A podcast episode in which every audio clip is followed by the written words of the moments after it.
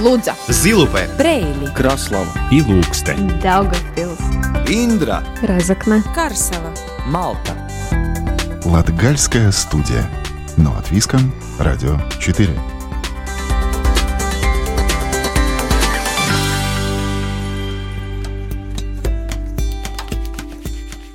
Здравствуйте! В эфире Латвийского радио 4 передача «Латгальская студия». И с вами ее ведущая Наталья Тараскина. Продолжаем наш цикл передач о спортивном и здоровом образе жизни во время ограничений и жизни на удалении. В предыдущих программах рассказывали о биатлоне и скандинавской ходьбе в Даугавпилсе, об удаленной гимнастике в Резакненском крае.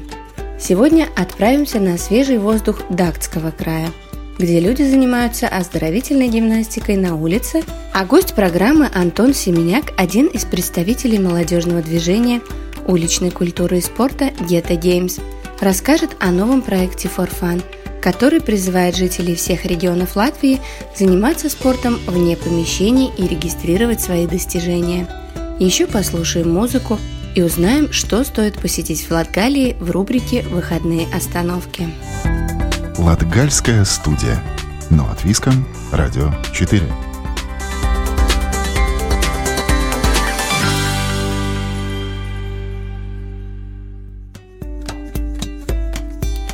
С наступлением весны любители активного образа жизни получили возможность заниматься на свежем воздухе. Вот и в Дагдском крае женщины и дети на свежем воздухе занимаются оздоровительной гимнастикой. Подробнее расскажет Ива Тачигана. Добрый вечер! Добрый вечер! Как вы себя чувствуете после вчерашней тренировки? Очень хорошо. Я рада, спасибо. Сейчас начнем разминочку. Начнем с рук.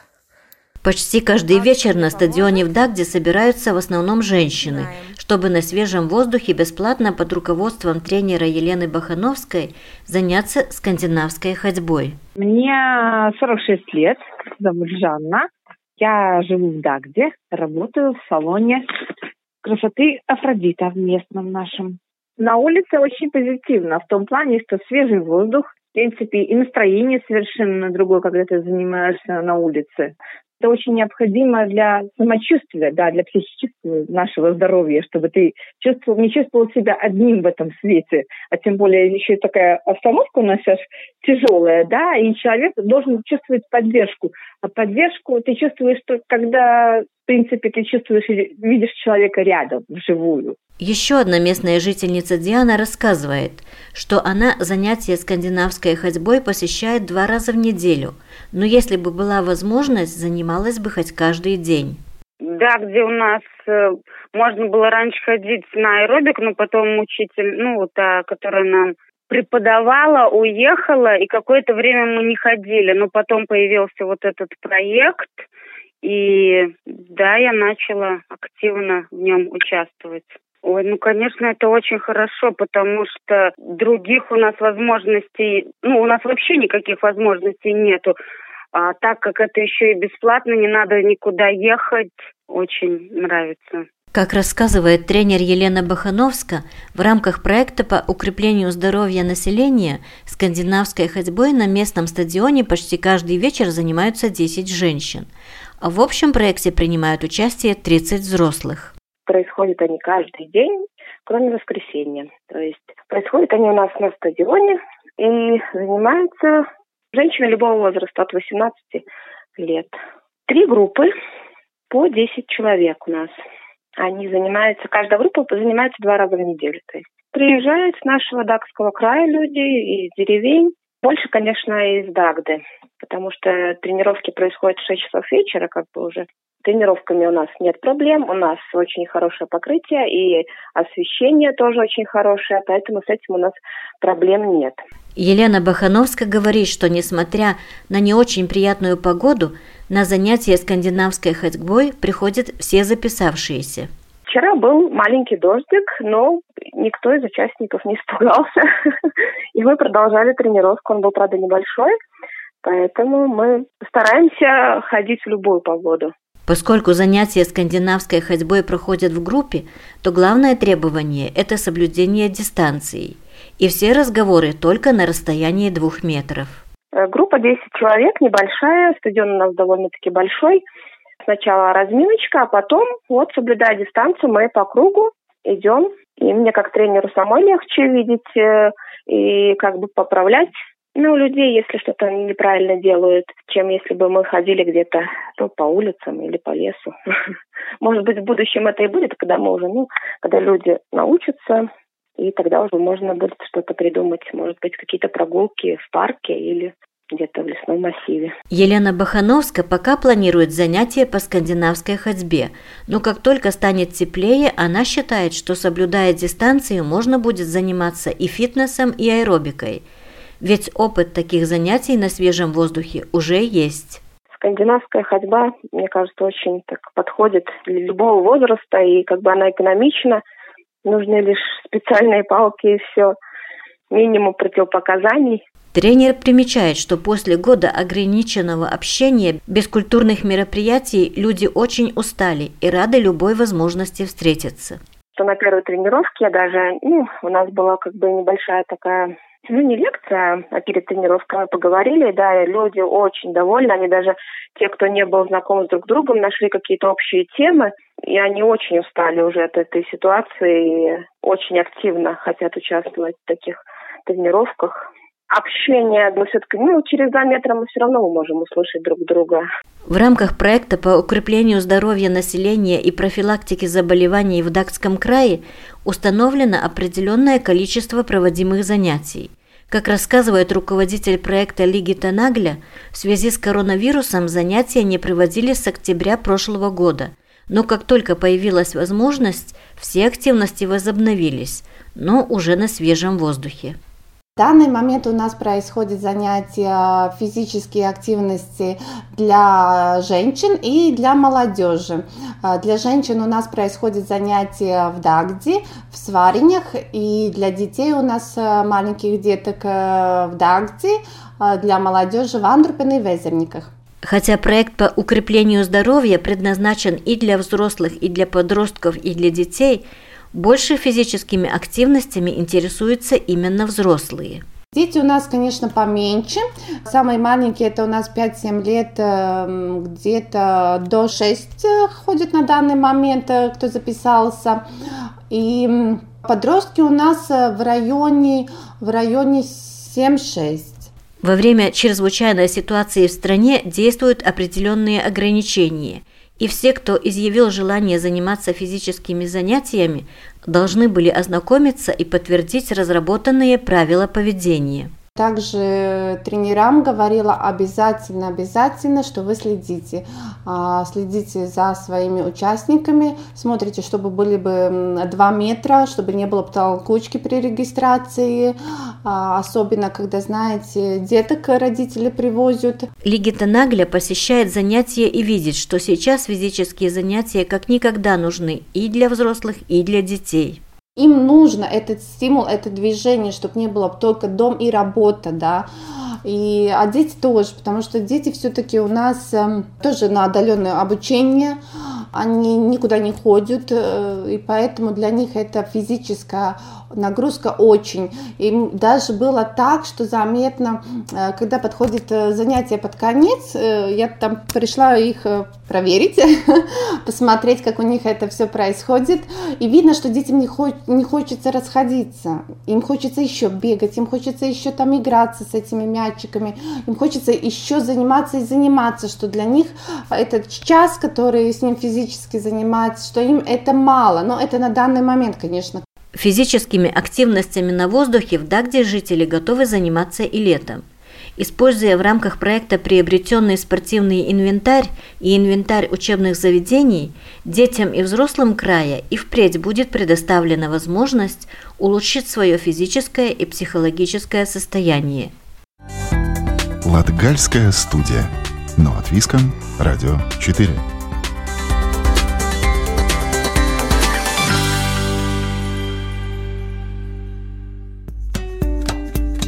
Антон Семеняк родом из Резекне и является одним из организаторов спортивных проектов молодежного движения Ghetto Games. В новом проекте For Fun ребята призывают жителей всех регионов Латвии объединиться и фиксировать свои спортивные занятия. будь это бег, пробежка или велопрогулка. Подробности узнаем у Антона Семеняка. Добрый день. Добрый день. Для начала расскажите нам немного о себе. Вы сами из Разокна, но живете в Риге, правильно? Да, все верно. Я родом из Разокна уже 11-й год. Я уже или 12-й, я уже не считаю, который год я живу в Риге.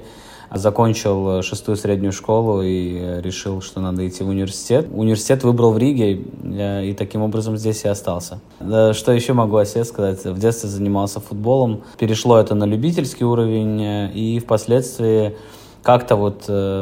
Странным образом я стал организатором тоже футбольных мероприятий и футбольных движений. И в основном сейчас этим и занимаюсь. Ну и следующий проект, наверное, был как раз об этом. Расскажите немного о том, что такое Ghetto Games и о своей роли именно в этом проекте.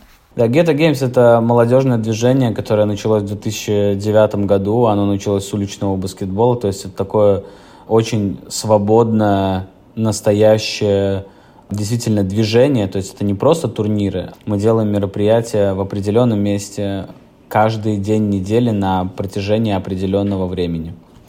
Это место, куда молодежь по вечерам рабочих дней может спокойно приходить и проводить время. Кто-то играет в баскетбол, кто-то играет в футбол, флорбол, кто-то занимается боями, кто-то танцует.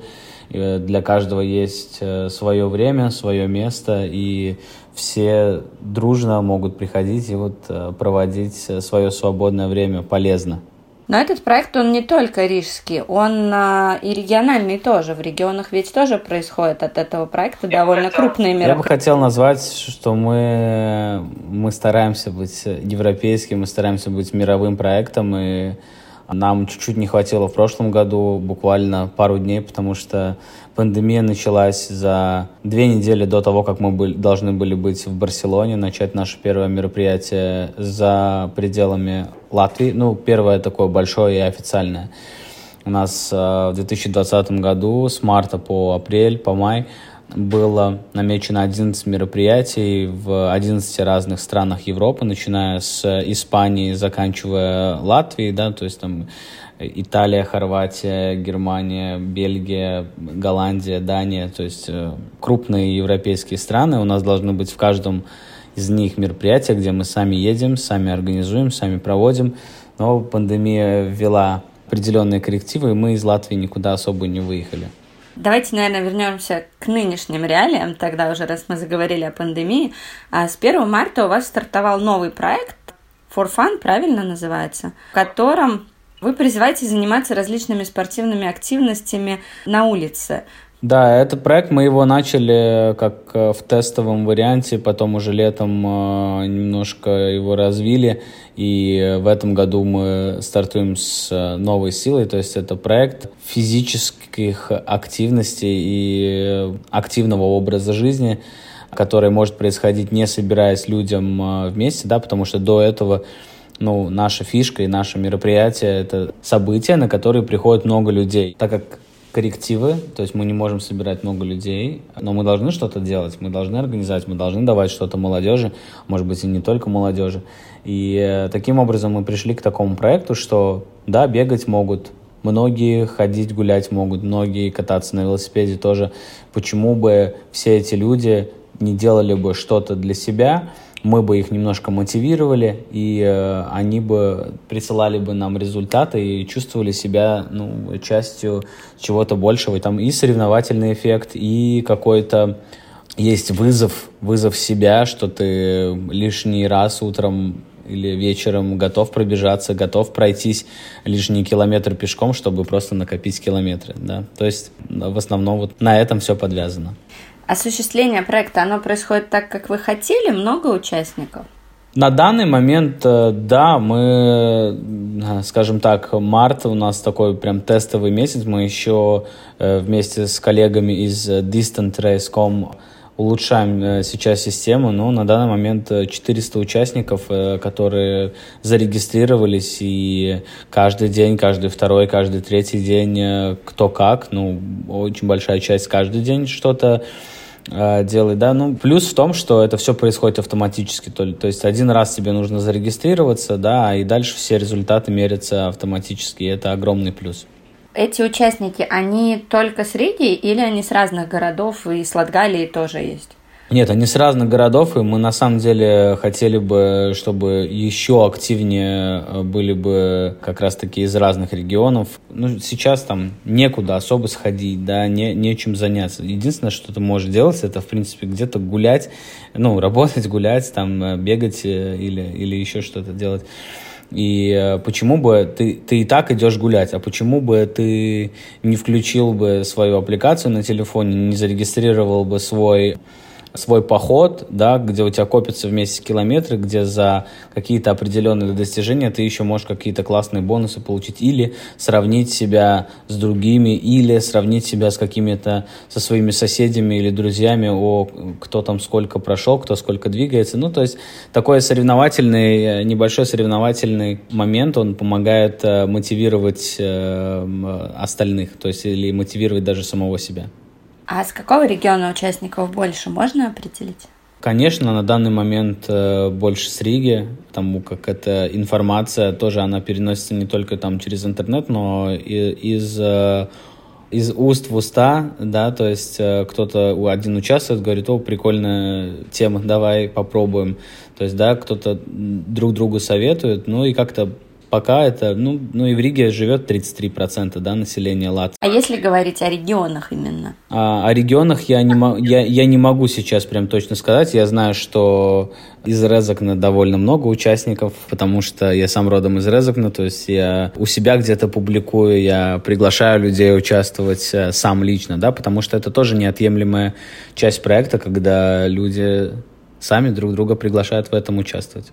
А какой вид активности наиболее популярный, где, ну, в какой больше всего регистрируется, и какие вообще предлагаются виды активности? Вы там упоминали немного, но, может, еще раз. Так как, значит, у нас есть на данный момент, да, мы планируем, конечно, расширять, ну, то есть есть бег, ходьба и езда на велосипеде, но так как многие люди, включая свою аппликацию, не всегда указывают, чем они занимаются, то бег и ходьба и считаются вместе, да, потому что, ну, иногда, то есть если бы все люди прям нажимали, что они вот сейчас я выхожу бегать, а сейчас я выхожу ходить, то тогда было бы легче делить. Сейчас не так легко разделить.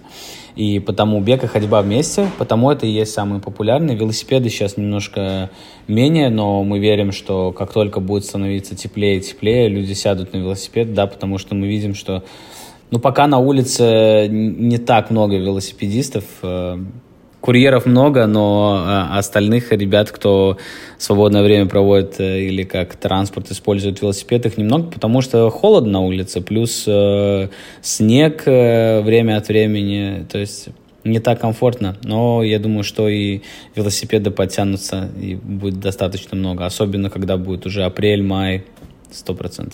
Понятно, что пандемия, она внесла очень много коррективов в жизнь вообще всех людей, и сейчас вот планировать что-то сложно, но все-таки какие-то планы помимо этого проекта есть? Мы на самом деле, конечно, много чего плохого связано с пандемией, но, понятное дело, надо искать какие-то также и плюсы.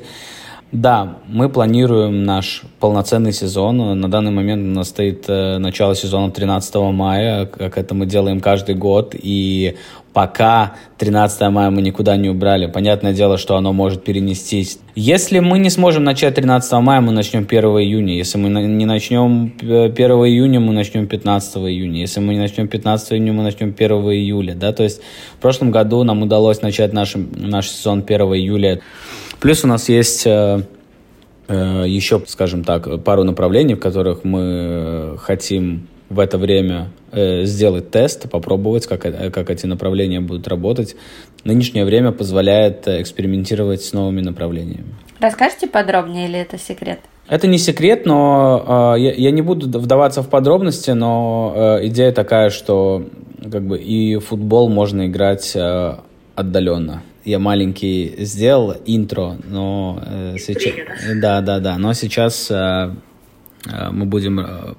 мы уже работаем над этой системой, как мы можем, и как только это будет возможно, мы запустим такого рода турнир в Риге, в Латвии, может быть, и даже за пределами Латвии. Посмотрим, как это пойдет. Ну и последний вопрос. Может, дадите совет нашим слушателям, как заниматься спортом не только на улице, но и дома, для тех, кто, например, сидит на карантине и не может выходить на улицу?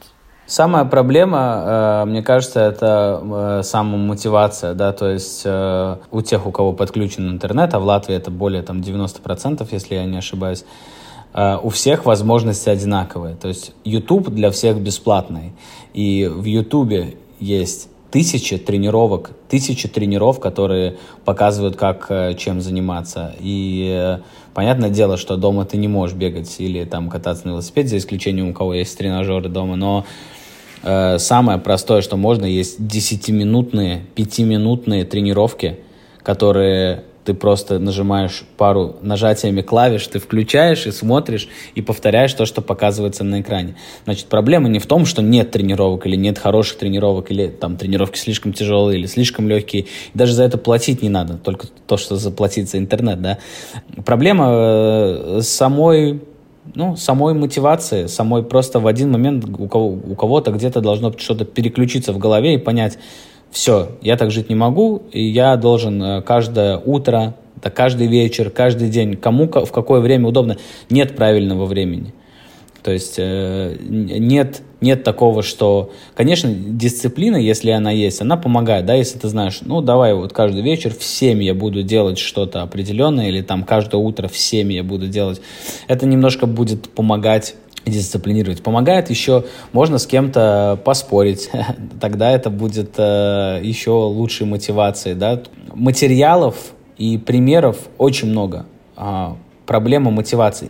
Я напоминаю, что мы общались с Антоном Семеняком, одним из организаторов Ghetto Games и проекта For Fun.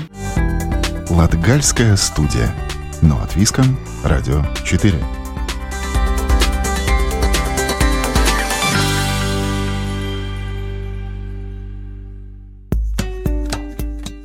Сегодня в рубрике «Выходные остановки» побываем в Екабпилсе. Приоткроем страницы истории этого города, узнаем, что можно посмотреть и где прогуляться. А также разберемся, почему город Екабпилс, а замок Крустпилский. Об этом нам расскажет Сергей Кузнецов. Крустпилский замок находится в Екабпилсе. Истоки замка начинаются в 13 веке. Он имел форму креста, и отсюда название Крустпилс. Место находилось на пересечении дорог и активно развивалось. Екабпилс же появился на соседнем берегу значительно позже, рассказывает директор Екабпилсского музея Инесе Берке. Но город Екабпилс, который сначала находился только на второй стороне Даугавы, он образовался гораздо позже, в 1670 году. Герцог Якоб на своей первой охоте, его добыча был рис, и герб нашего города тоже такой рис под елью. И герцог Якоб основал этот город, дал ему свое имя Екабпилс. И интересно, что одни из первых жителей города Екабпилса были старообрядцы. Это люди, которых преследовали в России, начиная уже с 1666 года. И они здесь нашли себе место, где их взяли, приняли. До 60-х годов 20 века Екабпилс и Крустпилс были отдельными городами. Крустпилс городской статус получил в 1920 году. И вот в 1962 году построили мост через Даугаву и объединили два города, Крустпилс и Екабпилс, и дали это общее название город Екабпилс. В прошлом году мы отмечали нашему городу 350 лет, такой знаменательный юбилей был. Кроме традиционных празднований, художники Екабпилса выступили с инициативой выставки плакатов 35 плюс 0. Но это не стандартная выставка в галерее, а возможность прогуляться по городу и узнать его лучше. Но перед этим на телефон нужно скачать аппликацию «Екабпилс 35 плюс 0». С этой аппликацией вы сможете пройти, вам покажет, где же эти плакаты в городе. И вместе звучит музыка. Это такой очень интересный проект, что вы можете ходить не только по тем местам в городе, которые уже, как будто все знают, все достопримечательность, но и такие места, которые еще требуют реновацию или заброшенные немного. И, конечно, те, которые у нас достопримечательны тоже. Думаю, что в Латвии больше такого может быть, я все не знаю, но это я не слышала. Возвращаясь к Крустпилсскому замку, то сегодняшний комплекс относится к первой половине XIX века. За последние несколько лет его активно реставрируют, но уже доступны музейные экспозиции. Только надо следить за тем, когда музеи, замки и поместья снова смогут принимать гостей. Но в любое время можно прогуляться рядом с замком и по прилегающему парку. А затем выйти на променад вдоль Даугавы, которая также выполняет роль дамбы, о строительстве которой жители постоянно просили правительство еще с начала 19 века. Уже в 20 веке, после 1981 года наводнения, тогда действительно эту дамбу построили, и город ее очень хорошо обжил, эту дамбу. Там есть многие хорошие такие скамеечки наших городов побратимых. И когда мы идем по этой дамбе, мы тоже можем дойти до парка Струве, потому что в нашем городе есть интересный объект ЮНЕСКО. Это Дуга Струве, один из пунктов. В всем мире 34 такие пункты, один из них находится в нашем городе, которым мы, конечно, очень этим гордимся и стараемся популяризировать это все. Как уже упомянули, на гербе Екабпилса изображена рысь. И хищник в городе везде. Можно придумать для себя квест, параллельно с прогулкой отмечать присутствие рыси. А это могут быть скульптуры, изображения, стилизованная графика и даже рысьи следы. На этом команда Латгальской студии прощается с вами. Сегодня для вас работали Ива Тачигана, Сергей Кузнецов, продюсер Карина Важня и я, ведущая программы Наталья Тараскина. Слушайте нас каждую субботу после 10-часовых новостей. Повтор можно услышать в четверг в 20:10, а также на сайте Латвийского радио 4 доступен архив всех выпусков программы «С любовью из сердца Латгалии». Лудза, Зилупе, Брейли, Краслава и Лукстен, Даугавпилс, Индра, Разокна, Карсела, Малта. Латгальская студия. На Латвийском радио 4.